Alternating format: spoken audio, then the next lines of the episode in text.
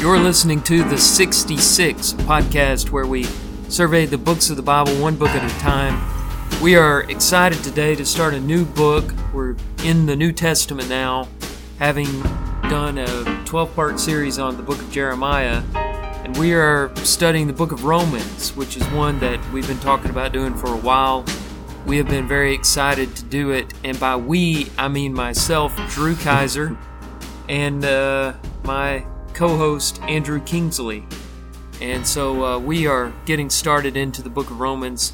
And you know, Andrew, I think a lot of people think of Romans as the book that best summarizes the gospel. It's not to say Yeah. that it's the only book of the Bible that we need or that we should whittle the Bible down to the book of Romans. It's not saying that, but if you were stranded on a desert island and you had to choose one of the 66 books of the Bible, a lot of people would make this their choice. Yeah. Um, some because it's their favorite book, but some because they know that it encapsulizes well the. Uh, is that a word? Encapsulize, encapsulates. It is now. Encapsulates I like encapsulize. Encapsulizes. That sounds better. uh, the the gospel in a way that other books may not be able to. So you know, it has doctrinal stuff, practical stuff, philosophical stuff. It's all in here in a you know relatively short book, sixteen Yeah. chapters. Uh, easy to outline, which is another thing that we're looking Mhm. forward to after having been through Jeremiah. Oh yeah. Uh, Paul is very structured in his, Mhm. even though this is a letter, very structured. yeah. So uh, we're going to see a lot of differences, even contrasts, as we look at Romans versus Jeremiah, assuming that you are following us in the order that we're recording these. Mhm.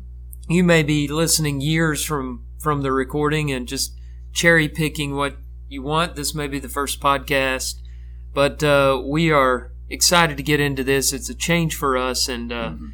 Andrew's going to handle our reading for today. Yeah. Today we're yeah we're going to be in chapter one verses one through seventeen today, and like you said, Romans outlines itself really, and it does it very nicely. And there's a lot of different ways you can outline it because there are so many different key themes and uh, key words throughout the book. And all these thoughts flow together. You'll notice at the beginning of most of these paragraphs, you'll find some kind of connecting word. Uh, maybe for, therefore, so, something like that, that lets you know that this paragraph that you're about to read uh, is based upon the paragraph that you just read. And Paul's like that in a lot of his books, but none more so than Romans. Romans is called a carefully crafted uh, thesis by a lot of people. Uh, and it's Paul really trying to prove what righteousness is. I, I like how you put it. It's like the gospel, um, really, I guess, uh, the theological implications of the gospel and what all the sacrifice of Christ has done. Did I Um, say that?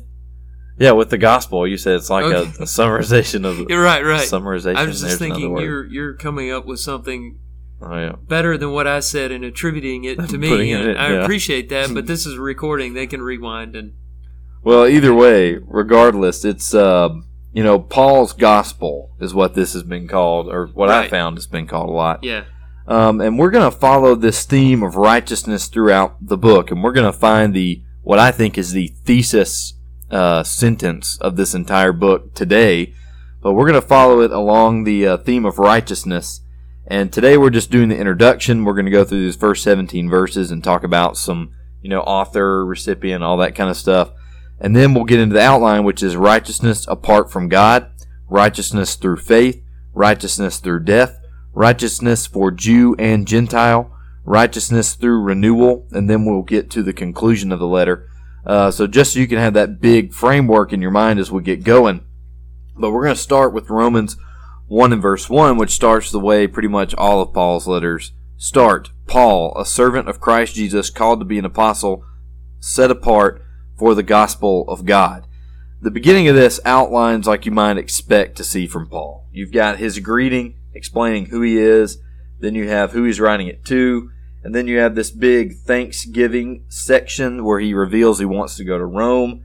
And then we get into the thesis statement, and I've outlined this um, like this to make it easier. First, you have concerning Paul, and that's in verse 1, what we just read.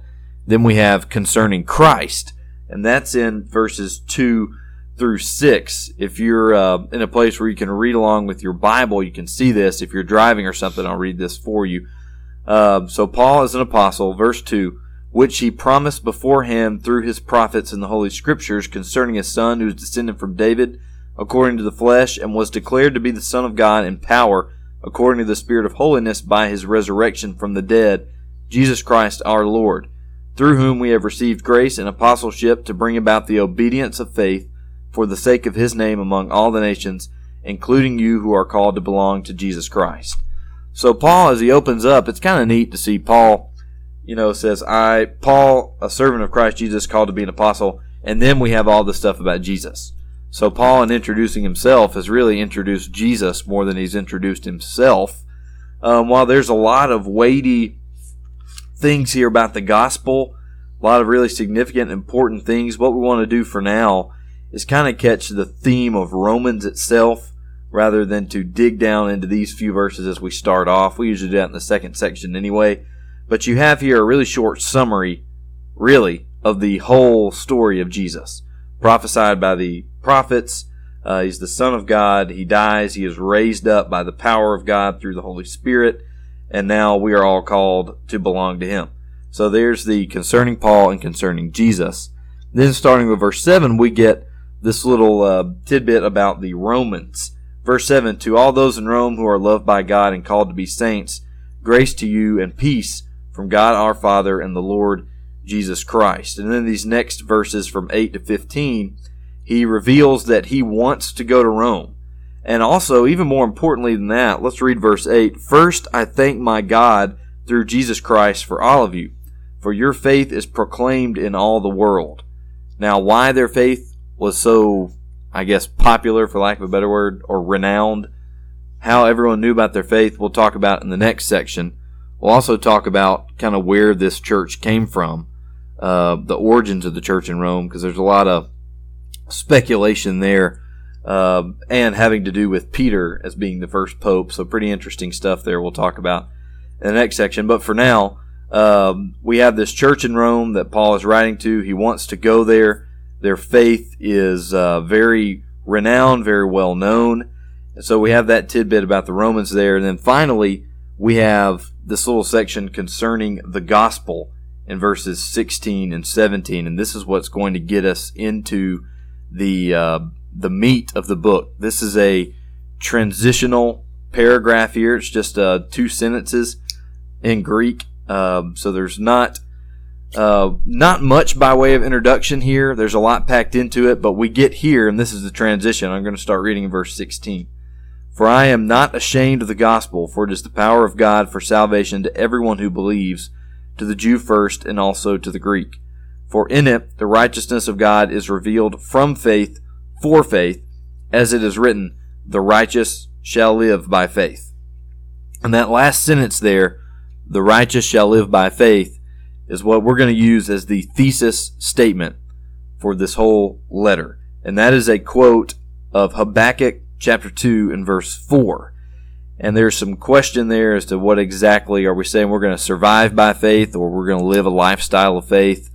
Uh, what we're looking at here most likely is we're going to actually, uh, well, both is probably implied. Right. Yeah. But as we read through the book, you're going to see that uh, there's a heavy emphasis on actually, um, you know, surviving. Almost surviving is not the right word, but we're talking about having life in Christ here. Right. You know, you Sal- will You mean salvation right. when you say survive? Mm-hmm. So like living. Um, how did you put it? Living by faith would be like 2 Corinthians 5 7. We walk by faith, not by sight. Yeah. That's one interpretation of it. Uh, we follow the rules of faith, the life of faith, in the way that we live. And the other possible interpretation is justification by faith. In other words, salvation in Christ through faith. And, uh, you know, I think this is a case of the economy of words, Mhm. where Paul is using a well known prophecy from Habakkuk, and he is um, using all the layers involved Yeah. because really the the one of the interpretations summarizes chapters 1 through 11, and the Mhm. other interpretation summarizes chapters 12 through 16. Yeah, So it's a great Mhm. theme because it does do all of that work in those few words. yeah. There are several outlines for the book uh, that I found that are actually right along those lines. You said they have those first eleven chapters as um, uh, was it doctrinal, Yeah, And like then doctrinal. Yeah. twelve to the end is practical. yeah. Uh, so yeah, that's a that's a really good way to look at it, uh, and it also divides up that phrase for us. Um, so that's the reading. You got any more comments? A kind of a short reading today, but it's only 17 verses. Right. Um, no, yeah, I think I think uh, we want to save our time because we have a lot to discuss in the next few parts that come up.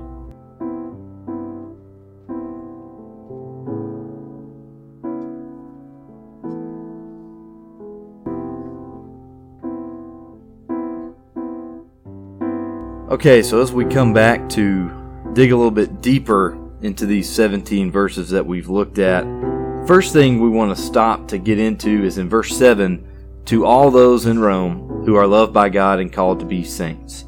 We want to give you a little bit of background on the church that is in Rome. Uh, there's a lot of debate. Catholics believe that this um, church in Rome was founded by Peter and that he served as the bishop there, or rather as the first pope there for 25 years. Um, and so Paul here, the idea would be Paul's writing to a church with Peter as the pope, right? According to uh, that line of thought. Yeah, Uh, or at unless- least that's what I've found in. Yeah, I don't know exactly how they work all that out or where they Yeah. got the 25 years from Mm-hmm. or where they think Peter is here. I mean, you know, one glaring problem with that idea is that he doesn't say anything about Peter in this whole letter. Right. Yeah. And at the end of the book, there's all those. He says, greet so and so and so and so, and goes through and through. Priscilla and Aquila are mentioned there. Right. so Um, some familiar characters. Yeah. But uh, no Peter. and it right. seems odd that he wouldn't have He's- included Peter. I mean, I am confident that Peter is not with the church at this point. hmm Um, It doesn't look like it. Well, you know, I think verse 11 seals it up because Paul is talking about how he would like to come visit them. And one of the reasons he'd like to come visit them is to be encouraged by them, um, mutually encouraged, you know, by their faith, yours and mine. But in verse 11, he says that he wants to see them so that he might impart some spiritual gift to strengthen them. And spiritual gift is, is miracle in Paul's um, language. You know, that's the term that he uses in 1 Corinthians 12 through 14. Mhm. Um, and we know that the only way that spiritual gifts were imparted were through the laying on of apostles' hands. And Peter was one of the few examples we have of that happening. Mhm. Paul is another. We see him doing that in Acts 19. We see Peter doing it in um, Acts chapter 8.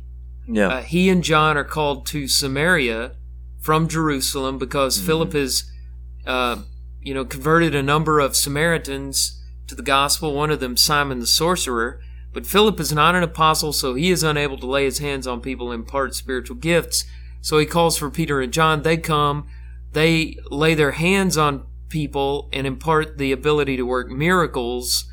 And Simon sees this and he wants not just the ability to work miracles, which he probably had received from Peter and John, but he wanted the ability to impart the miraculous gifts, hmm which illustrates that only apostles could do this. He was condemned for that, by the way. Yeah. Now, you know, if Peter had established this church himself, and he was a bishop at this time over the church at Rome, why is Paul talking about, you know, first of all, why isn't he mentioning Peter? We already Mhm. said that. But then also, why is he discussing that he longs to see them so that he might get over there and impart spiritual Yeah. gifts? We have seen Peter do that. hmm If he's there, why is Paul wanting to do that? It just doesn't add up. Yeah. It also seems odd that he would write this, you know, this big, deep theological letter about what salvation is if Peter was over there. Well, that's true. you Yeah, know, I hadn't thought about that. It seems yeah, that they wouldn't really. They got a pretty good preacher already. Yeah, yeah, they got some pretty good Yeah. teaching coming in from Peter. Um, and maybe this will kind of add to it too. The date of when Romans was written. It's probably written around AD 57. Um, within a year or two of that, I think is what we can we can be confident that it's from any time from about uh, 56 to actually 59. So maybe not a couple years, three years there. Uh, but it's written around that time. Um, Romans 15, 22 to 29 um, makes it clear that Paul is near the end of his third missionary journey. He starts talking about his plans, Yeah. uh, where he wants to go. Uh, he says he is uh, he's going to be passing through there as he goes on to Spain, uh, but right now he has to go to Jerusalem. Um, so we can pretty much pinpoint where Paul's at. yeah. It's before his arrest, before Right. he's able to even gather up all of the collection for the saints, and so he's uh he's he's working on that. yeah. So And- sometime before Acts chapter twenty one. Yeah, exactly. I was going to say if you want to line it up with Acts, you're looking at about Acts chapter 20. And in fact, a lot of uh, commentators, scholars put him in the time frame of Acts chapter 20 and verse 3, where Paul is staying in Greece. It says he stays in Greece for three months uh, during the winter. So, and then you have another uh, passage in 1 Corinthians 16 in verse 6 where Paul says, I'm planning to come and stay with you. I might even stay for the whole winter.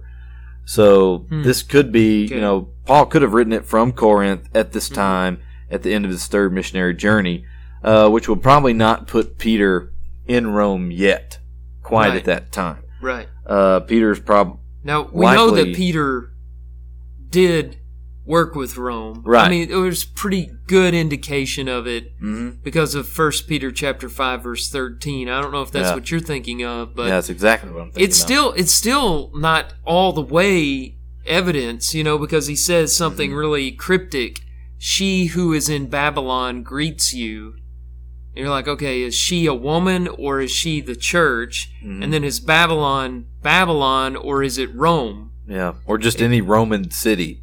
I, For that yeah, matter. or, or it is it any other city? The Book of Revelation makes Babylon, you know, a familiar symbol for the city of Rome. So I Right. believe he's talking about the church at Rome there. But I think that a lot of people, you know, and I'm I'm one of them, believe that First Peter was written around the end of Peter's life. 62 Yeah. through 64 somewhere in there you say this letter was written 57 so it's feasible in fact it's probable that that Paul wrote this before Peter had ever come to the church at Rome. Yeah, and there's uh, there's some evidence for that in uh, the early church leaders. Irenaeus, um, he actually mentions Peter and Paul both as together working with the church in Rome. Um, and also, there's a tradition that has Peter in the church in Rome. So he probably he does wind up in Rome at some point, but uh, Paul hasn't been there yet. Obviously, uh, we kind of skimmed over this in the reading, but this is pretty important. I think Paul has never visited these Christians in Rome. Um, we can read in verse 9 For God is my witness, whom I serve with my spirit in the gospel of the Son, that without ceasing I mention you always in my prayers, asking that somehow by God's will I may now at last succeed in coming to you. So he hasn't been there yet, uh, and he wants to go, and you mentioned because he wants to give him that spiritual gift. Uh, so, real quick, as we wrap this little question up, where did the church in Rome come from? Well, it most likely came from uh, the day of Pentecost. There were Jewish people there from all over. Uh, likely there's some people there from Rome. Well, Luke says there were some from Rome. Yeah, Roman Christians. Yeah, that's right. Uh, um, Acts chapter Jewish 2, verse 10. yeah, I've got. Um, so there were visitors from Rome yeah, who heard the the sermon Peter preached. So I guess in a sense, Peter had a hand in establishing the church at Rome and preaching the Mhm. sermon that many Romans responded to, but then they go home and plant the church. Yeah. You know, they go home from Jerusalem so Peter because they're visiting for way of- Pentecost. I, you know, I don't know if we're we're talking here, assuming everybody knows what we're talking about. But Acts chapter two has to do with a f- the feast of Pentecost celebrated in the city of Jerusalem. So there are visitors from all over the world come to Jerusalem for this, And while they're there, they hear Peter preach this gospel sermon. Some of them are from Rome, and some of them from other places. And all these people go back home Mm-hmm. and they start worshiping God on the first day of the week with Christian people. Yeah, like we mentioned, Priscilla and Aquila are among their number as well in Rome. So yeah. they could have gone back and certainly, but as far as the origins of the church, it's not really clear. Uh, but likely what happens Mm-hmm. is those Jewish Christians uh, or those Jewish Romans went back to Rome um, and started the church there. So that was our first thing, the church in Rome. And I think the next thing that we wanted to look at, Drew. Well, um, can can I can I stay on this oh yeah, yeah. Peter Sorry. Pope thing? Yeah. So does it?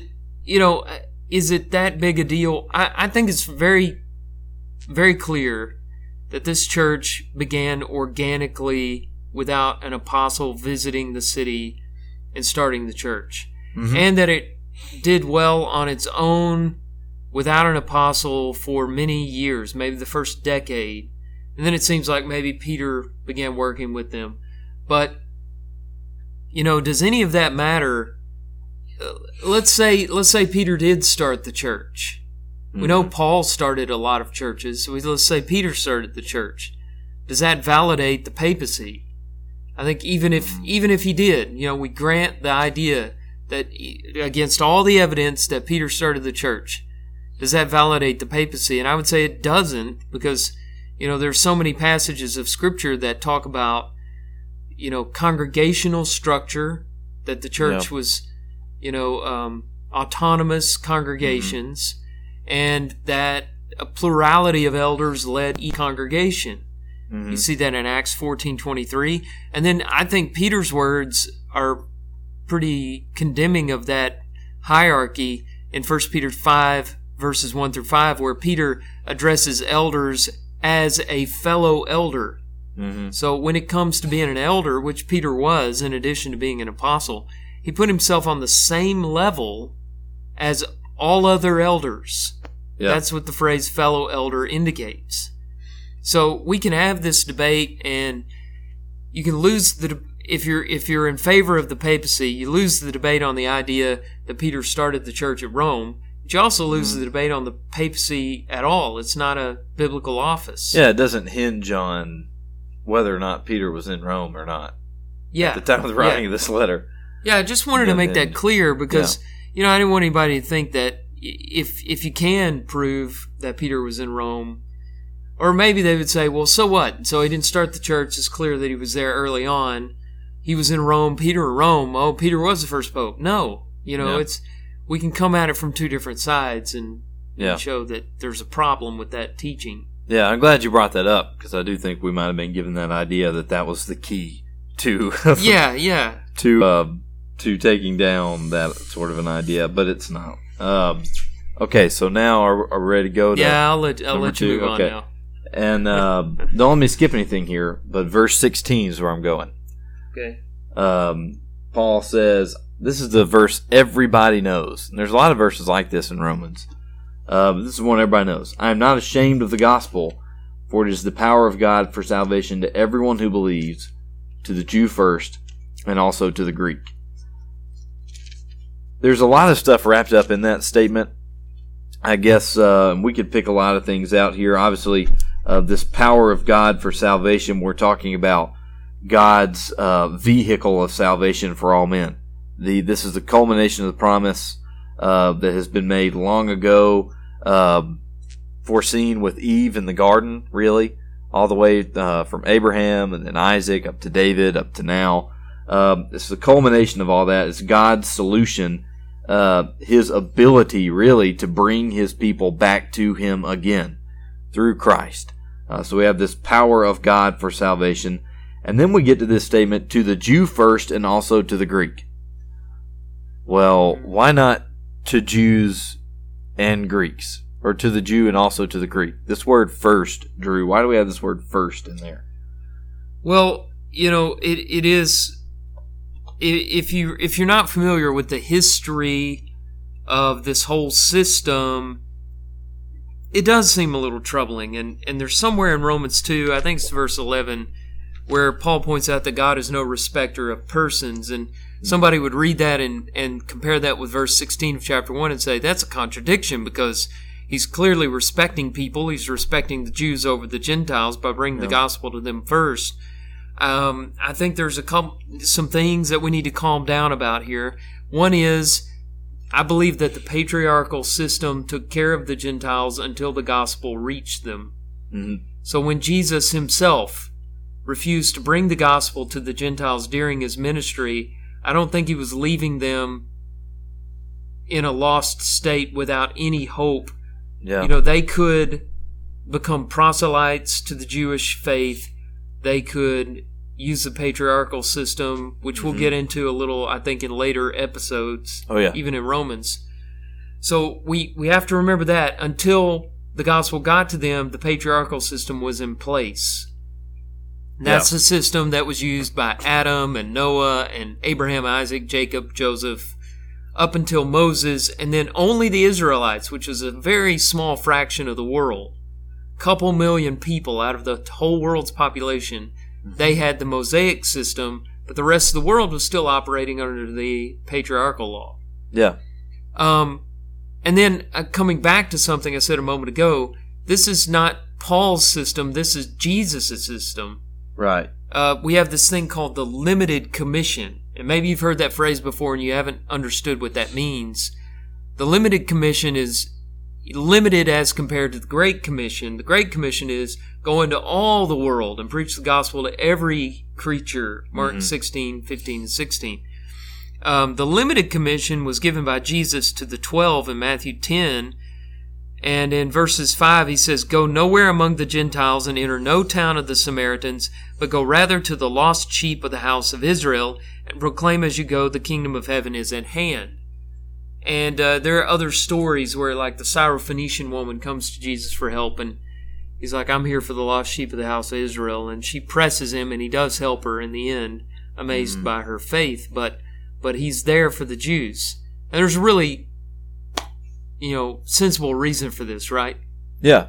Yeah. I don't want to do all the talking. I Oh well. I know you. think you're doing a great job here. I almost hesitate to to interject, but, No, but there's, there's there's a very common sense reason for this. yeah. now the Jews are. And I think something you just mentioned. Go to the lost sheep of the house of Israel, and you have uh, Jesus with the parable of the lost sheep. You know, and he mentions how just one is important to him out of his flock, and going all the way back from the beginning. These people have been called to be his people. So if we have a flock, his flock has been called to be the Jews this entire time. Uh, the Jews have been his people. Uh, I think there's a really uh, a really good quote here by a guy named Coy Roper to kind of to sum up what Paul is probably trying to bring up here. To the Jew first. Paul wants Gentiles to know that Jews have always had a special role in God's plan. And also to the Greek. Paul wants the Jews to know that God includes Greeks in his plan for man's salvation. And I think that's pretty good. Uh, this Jew first, there's the idea there of the Jews being God's people. Um, and then we have also this new thought here for the Greeks is, or for the Jews is, well, now the Greeks are allowed to be a part of God's people. Uh, it's kind of a new thought for them. But the, I think this primacy, I guess, for lack of a better word, of the Jews, uh, it's due to the fact that they have been called all the way from the beginning. It's not saying that Greeks and Gentiles are not important because they've always had the ability, like you mentioned, to proselyte, proselytize over into the Jewish faith. Um, Well, but there I is think- a Yeah, I, I think you've answered the what. You know, the Jews are a special people. You know, I was thinking about when the law was given on Mount Sinai in Exodus 19. Um, you know, the Lord is talking about his plan to make them, verse 5, my treasured possession among all peoples. For all the earth is mine. You're going to be a special people. That's that's the what of this, but the why you know, I, I don't think that what what you read there from Roper goes into the why, and I think that's what's getting people scratching their heads. I mean, why Yeah. why not you know other nations? Why why Mhm. make a particular race special? Mm-hmm. And I think um, you know we need to get into that a little bit. I think um, you know a lot of it had to do with the law of Moses. God wanted to take a group of people, place more responsibility on them, not just more blessings, but more responsibilities on their shoulders, Mhm. and shape them and have his son come through them so that he would be from this special people. And then they would be ripe for evangelism Mhm. um, because you know the Gentiles presented a challenge in that they didn't have the background of the law of Moses. They didn't know about yeah. sin in the same sense that the Jews knew about sin.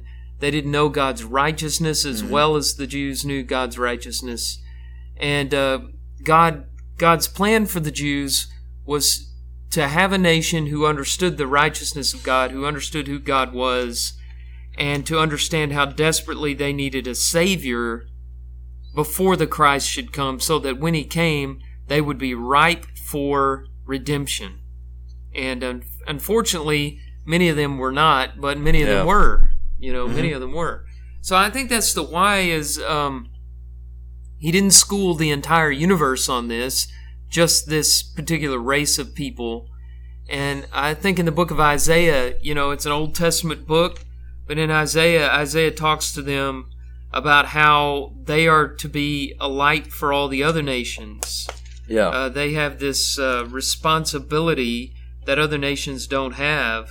Um, so I don't know. Maybe, maybe I'm rambling there, but I think I think while yeah, the, you know, it's it's enough to say they're God's special people.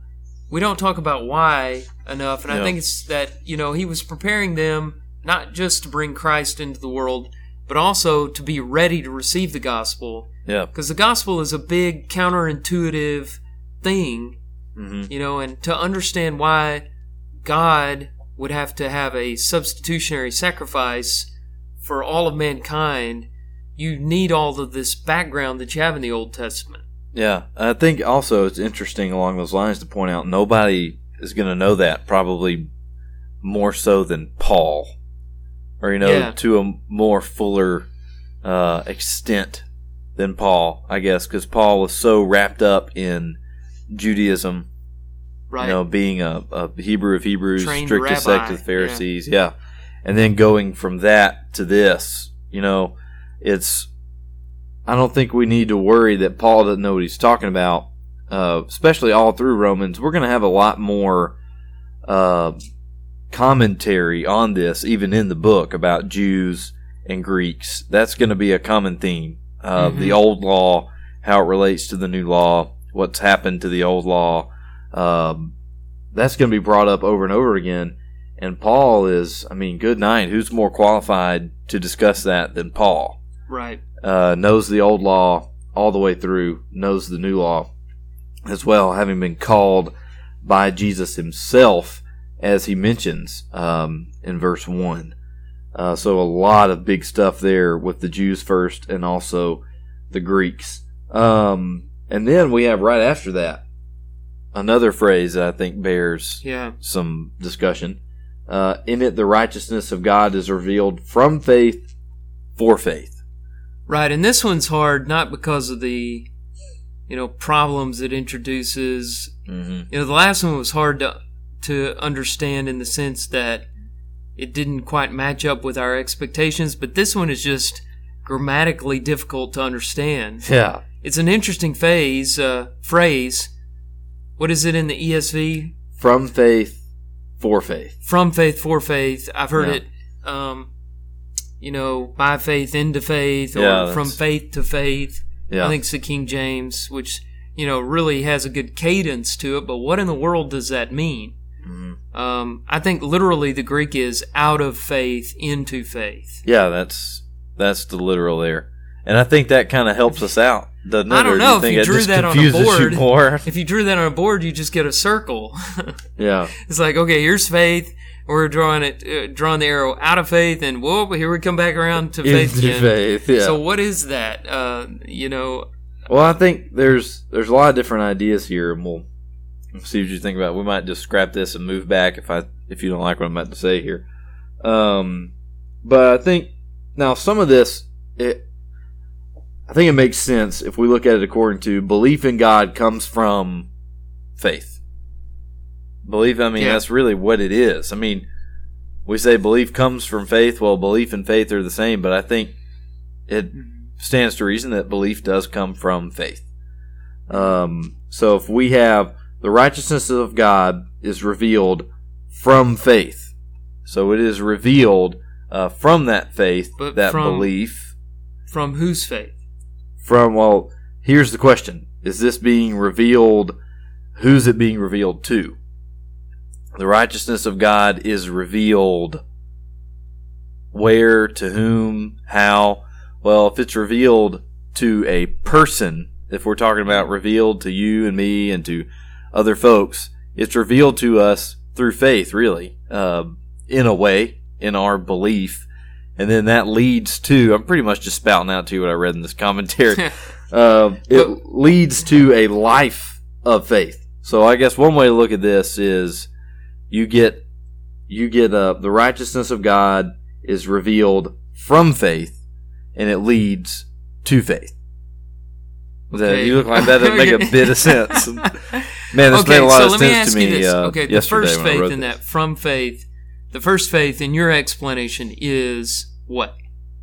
The first Whose faith, faith is that? that's going to be the faith of the believer. Okay, the second faith is also the faith of the believer. Mhm. So you're talking about growth. Yeah. Okay, because I've Yeah. heard that interpretation. Okay. So that's one interpretation. Okay. And you're going to tell me why it's wrong.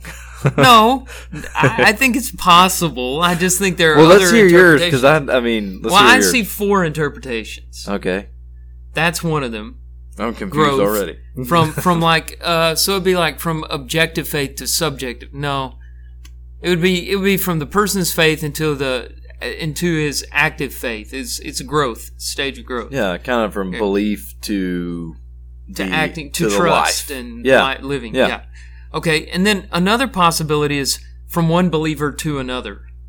So that from the faith of this guy to the faith of this guy. Um, I don't really like that one, but that's I've No. seen that interpretation. Another one is it talks about the primacy of faith or the supremacy of faith. hmm Um, I don't even understand, you know, that one. But Yeah. that that's that's Maybe one- it's from that phrase, uh, the translation of from faith to faith, kind of, kind of, I guess to say all of faith. I don't know. I can see. I think uh, maybe it kind of, you know, it's thinking about this um, phrase in Romans four, where Abraham, what is it says, he believed and it was in hope. He believed against hope. You know, Yeah. and maybe it's just a figure of speech that Paul used, kind of like he did in Romans four, hope against hope, uh, faith to faith. It's just talking about the great faith. I Yeah. don't like that one either.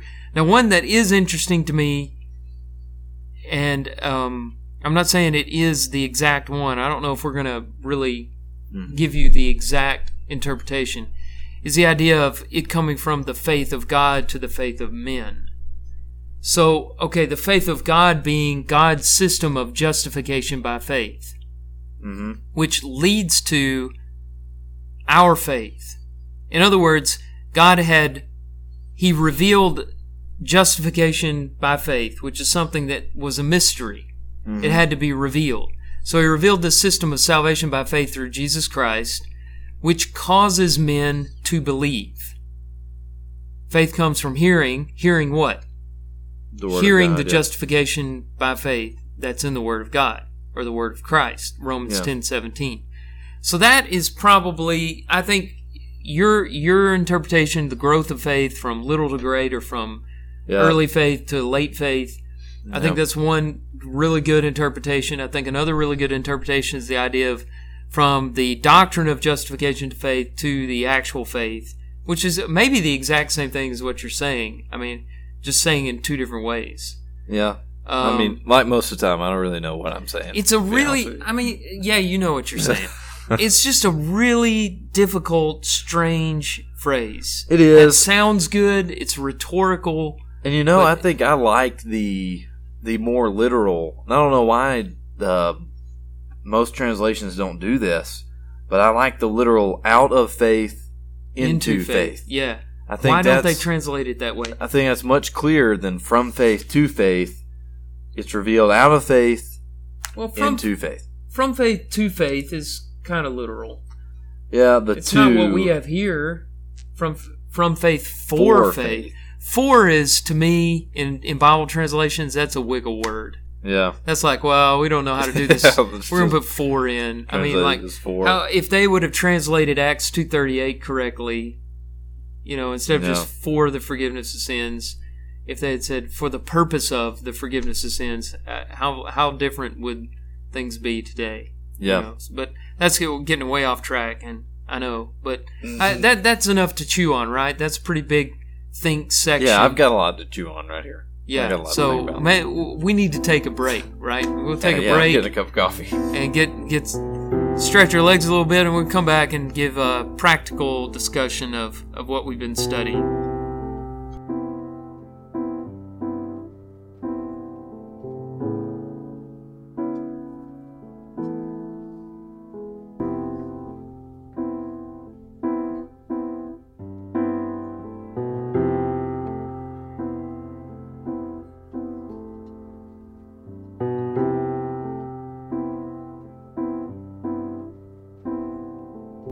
Okay, so as we get into our last section of the podcast here, a lot of application, and there's going to be no shortage of application with this entire book. No, not at all. Yeah, Romans has. A, it's so practical, the whole thing. And I know we mentioned the first half is kind of doctrinal. Or not the first half. First 11 chapters are kind of doctrinal, and then the remaining five are a little more practical, but the whole thing is just filled with practical application. So we're just going to kind of pick a few that we enjoy. Uh, probably not exhaustive, but at least a few. Uh, verse 12 is, well, let's go ahead and do 11 and 12. For I long to see you, that I may impart to you some spiritual gift to strengthen you, that is, that we may be mutually encouraged by each other's faith, both yours and mine. And I think this idea of mutual encouragement is very important uh, for everybody. Uh, you know, there's there's so much to be said. There's a reason for when you show up to a worship service and there's I don't know, you know, there's 50 extra people there that given Sunday or Wednesday night, it uh, it encourages you. It makes Oh, you definitely. feel uh, maybe uh, stronger in your faith. Just the encouragement of knowing someone else is living the same kind of life you are, uh, Right. modeled after Christ. I mean, And and you know, people need to understand from a teacher or a preacher's point of view, or even from the people who are at church, uh, that the the reverse of that is that when people don't show up to church, it's Yeah. discouraging.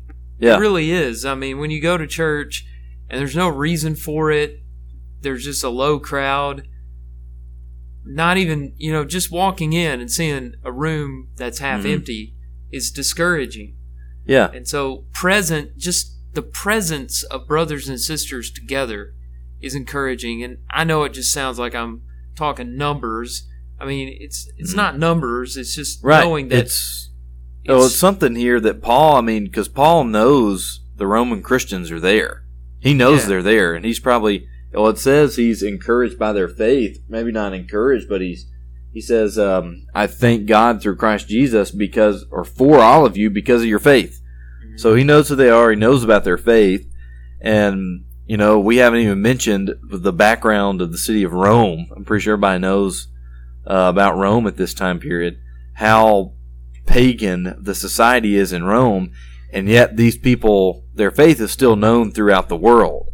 So they are overcoming some big obstacles in Rome, and you know that's encouraging first and foremost. well, and but their the their presence faith, even. yeah, their faith. Uh, what did he say? Their faith had been proclaimed in all the world. Yeah, everybody knows. So these were But there's that's verse eight. These Yeah. these were very impressive Christians. Yeah, but even on top of that, there's something about the presence.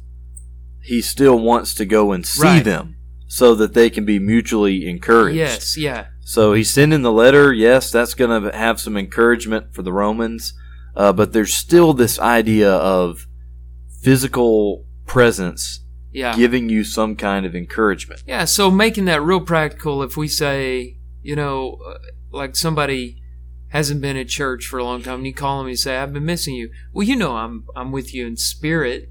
Yeah. You know, you know, I'm you know, I'm still believing, still living the life. That yeah. that doesn't get the whole job done. You know, Yeah. and and a lot of people don't realize how encouraging they are, and maybe we need to be better about telling each other that. yeah. But um, you know, we need all of our brothers and sisters to get together frequently for this kind of thing. Yeah, and I think you can. I mean, you can see this happening all the time. If you've got a church where a congregation where people are very involved and excited about what they're doing, and this kind of mutual encouragement is happening, everybody's really, you know, that attitude spreads everywhere. Yeah, Most it's of the time. infectious. Yeah, but when you've got people that have that attitude of, well, you know, I don't really want to, I got this, I got other things to do, I got to do this and another. I can tell you, uh, in working with, in working with college ministry some when I was an intern in college, and then now working in youth ministry, just one person in the group, especially when you have a smaller group, if there's one person in the group that doesn't really take the this idea of mutual encouragement uh, seriously, then nobody else is going to. hmm If one person is like, "Oh, well, I, I'm not going to go tonight," then Yeah. the rest of them, for some reason, don't think it's that big a deal. They're like, "Oh, so so's not going to be there. I don't got to be there." So, what you're saying, and I agree with what you're saying, is that everybody, it takes a whole group to for the encouragement to be infectious. But only Mhm. takes one out of the group for the discouragement to be infectious. Right? Yeah. I Yeah. mean, that's kind of that's it's kind of scary, but negativity is more contagious than positivity. yeah. It's that whole For some thing. reason, I don't know why. Yeah, the whole thing about one bad apple. You know, everybody yeah, knows that. Yeah, can ruin the whole thing. But that mutual keep that encouragement idea, very important, very practical for us to take.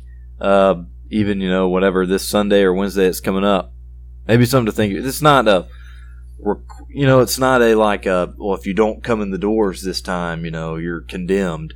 And a lot of people I think think of it the wrong way. You know they Mhm. think of well I don't have to go. It's not like I'm going to be condemned if I don't go. hmm But where's this idea that Paul has? I guess this is what I'm trying to get back Right. to to bring it full circle. Where's that that attitude of excitement, of looking for that encouragement? Paul has a lot of reasons to not be encouraged to go. He's got to make that trip all the way to Rome. yeah, He's going to go through all these problems on his way there. He could have just stayed in wherever he was, Corinth probably, and been just as happy as he wanted to be. But he goes anyway because of that attitude, seeking that mutual encouragement for himself and for them. An attitude I would love to see uh, a little more. Speaking as a minister, yeah. Me too. Me too. Uh, let's let's get into some attitudes about evangelism. Uh, evangelism is very difficult these days. Uh, last Sunday I preached on that a little bit, and um, I was looking at a lot of statistics on evangelism in this country, and it's it's scary. All Mhm. the numbers are going down across the board. All Yeah. evangelistic strategies, I don't care which ones you're using, all evangelistic strategies are in a decline in terms of effectiveness. yeah, So we've got to really work on our attitude. And I've heard people say, you know, in this country it's just impossible to do evangelism, and so they quit trying. But I don't, I don't think that we should be that way. I think Rome, as you have said, was, you know, a worse place than America is today. yeah, And, uh, you know, Paul had this attitude that's brought out in verses 14, 15, and 16. There are three attitudes that he had. And the first one was an attitude of obligation. I am under obligation both to Greeks and to, to barbarians, both to the wise and the foolish. So he felt indebted. In fact, um, the King James says, I am a debtor to these people because he had been saved from being a terrible person, from being a sinner, persecuting the church, and the grace of God had put him under an obligation to to share what had saved him with other people. yeah, He couldn't just have this. It's like if if you have have been cured of cancer, and you know about the mm-hmm. cure, and then you have a friend or an acquaintance or a complete stranger who's suffering from the same thing and about to die. would you keep? How awful would you be to keep that to yourself? That'd be a Yeah. terrible thing to do. Oh yeah. But when you're saved by the gospel and you're surrounded by sinners who are lost and dying, and you keep it to yourself, that's what you're doing. Yeah. The same thing. The second attitude is eagerness. You know, verse 15, he says, I am eager to preach the gospel to you also who are in Rome. Uh, how many of us are really eager about preaching the gospel? I think it Yeah. all goes into his remembering what the gospel had done for him. Yeah. He was eager. And I think that that first one you have their obligation can lead you to two different directions. It can lead you to a man, I have to do this, or it can lead you to this eagerness of Oh, yeah. you know because you're thinking I, just to think of your illustration based on a disease like cancer you can think man i gotta go out and tell everybody uh, there's so many people out there that need to hear this and i gotta go do this or you can think man look how many people i can help yeah. i need to go out and I have as much yeah yeah. and i think both of those are you mentioned uh, the evangelism strategies are in decline i think a lot of the I I don't mean to be negative, but I think the attitudes Oh, the positive attitudes Yes. on evangelism are in the decline as well, and Yeah. perhaps those two things are related. Maybe if the positive Mhm. attitudes went up, the strategies would go up because the strategies are not as important. They're just tools. Yeah, if you're trying to just- teach somebody the gospel, you know, I don't think the most important thing is, well, did you knock on their door? Did you send them a pamphlet? Did you send them an email? Did you send them a text message? Did you have a billboard on the side of the road? I don't think either one of those methods is the magical, you just do this and it's easy. It's the attitude really behind how serious are you about trying to spread the word. Right. If you're more serious about it, if you've got these attitudes right, and I don't mean to bog you down before you get done, Mm. but uh, if you've got these attitudes right, I think you'll see the strategies increase. Yeah, yeah. Well, the the third attitude is um, not being ashamed. I'm not ashamed of the gospel of Christ, for it is the power of God for salvation to everyone who believes, to the Jew first, and also to the Greek. And uh, you know, the the hard truth is, a lot of Christians are ashamed of the gospel. Um, Yeah. They're embarrassed that they believe in God and believe in Jesus Christ and believe in the crucifixion and the burial and the resurrection of Jesus, and that they believe that that is the best thing in the world. Yeah. Um, and so they don't put him first, they hide their faith.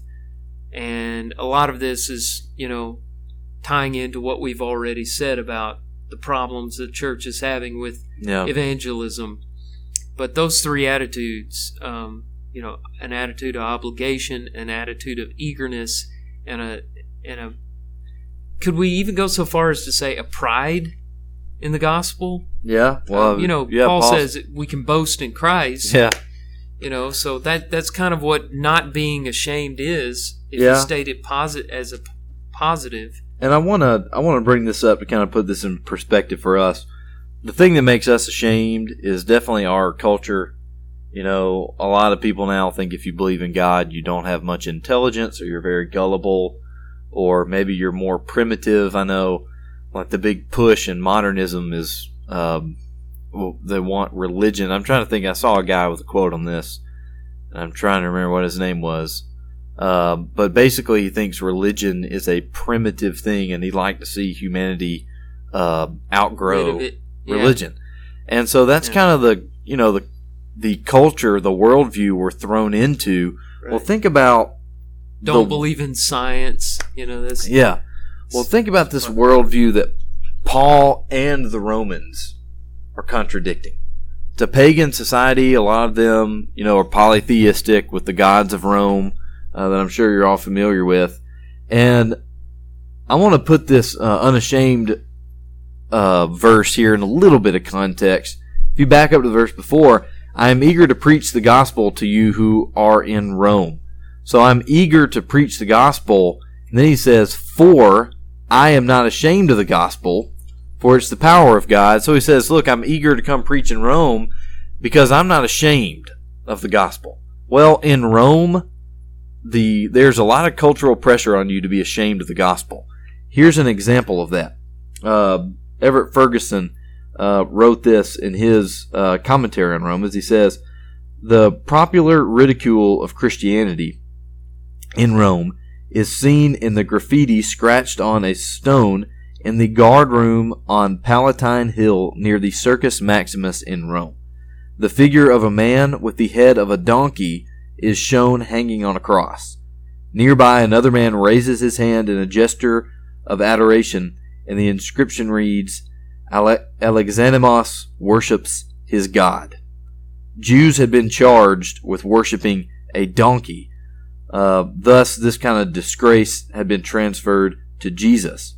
A repulse, as repulsive as the picture is to Christians now, it conveys strongly how contemptible the idea of a crucified Lord was to pagan thinking.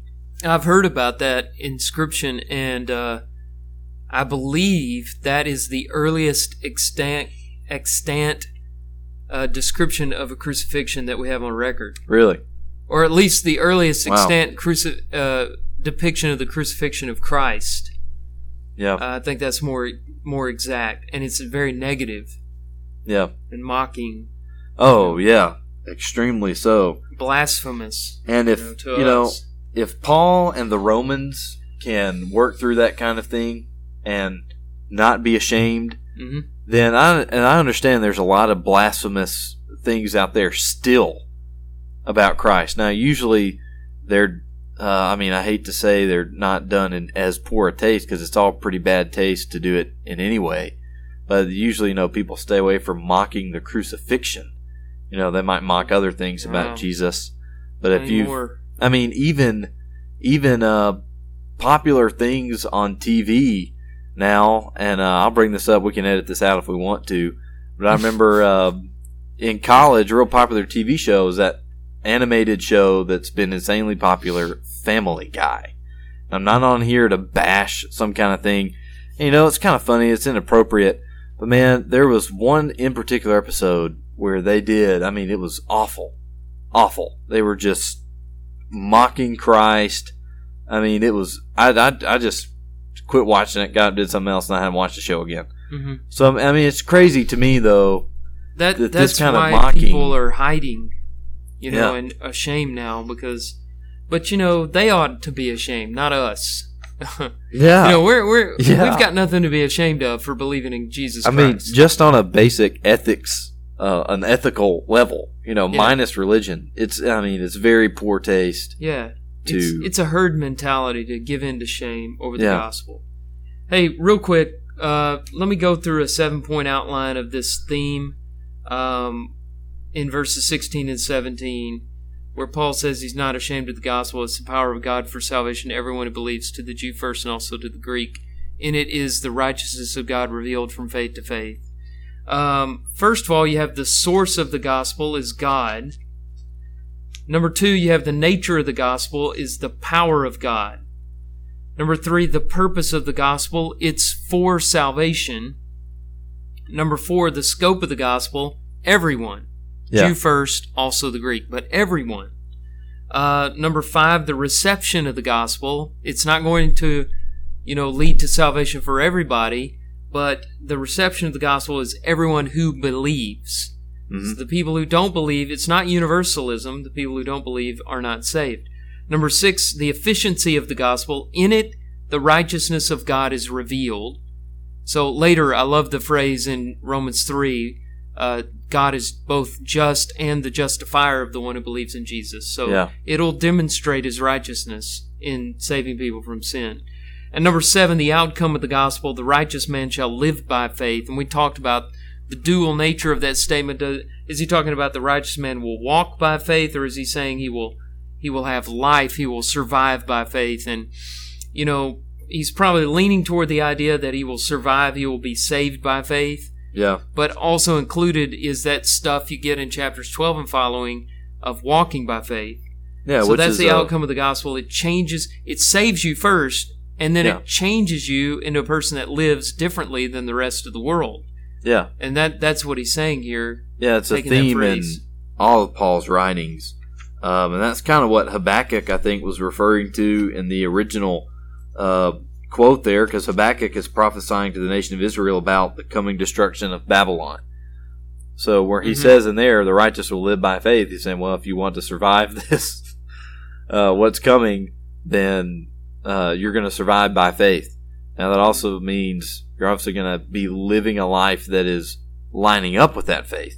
Yeah. So I think both of those interpretations. Right. are- I, I'm not sure Habakkuk even meant one or the other because, um, you know, at the end of Habakkuk, he's like, and we've done an episode on Habakkuk, I think. yeah, Um, you know, he's at the end. He says, you know, even if God destroys everything, I'll I'll be faithful to Him.